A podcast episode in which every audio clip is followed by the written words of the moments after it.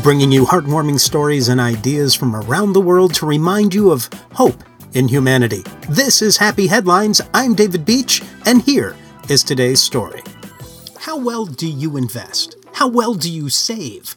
Eva Gordon knew a lot about saving, and when she passed away last year, she had a secret fortune of 10 million dollars.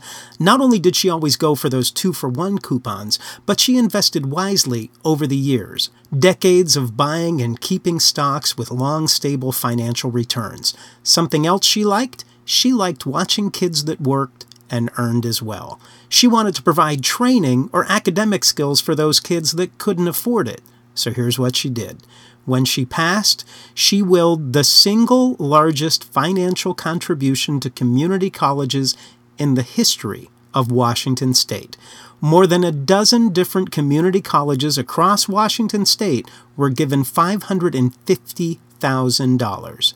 Those schools have announced they're setting up grants and scholarships to help financially underprivileged students.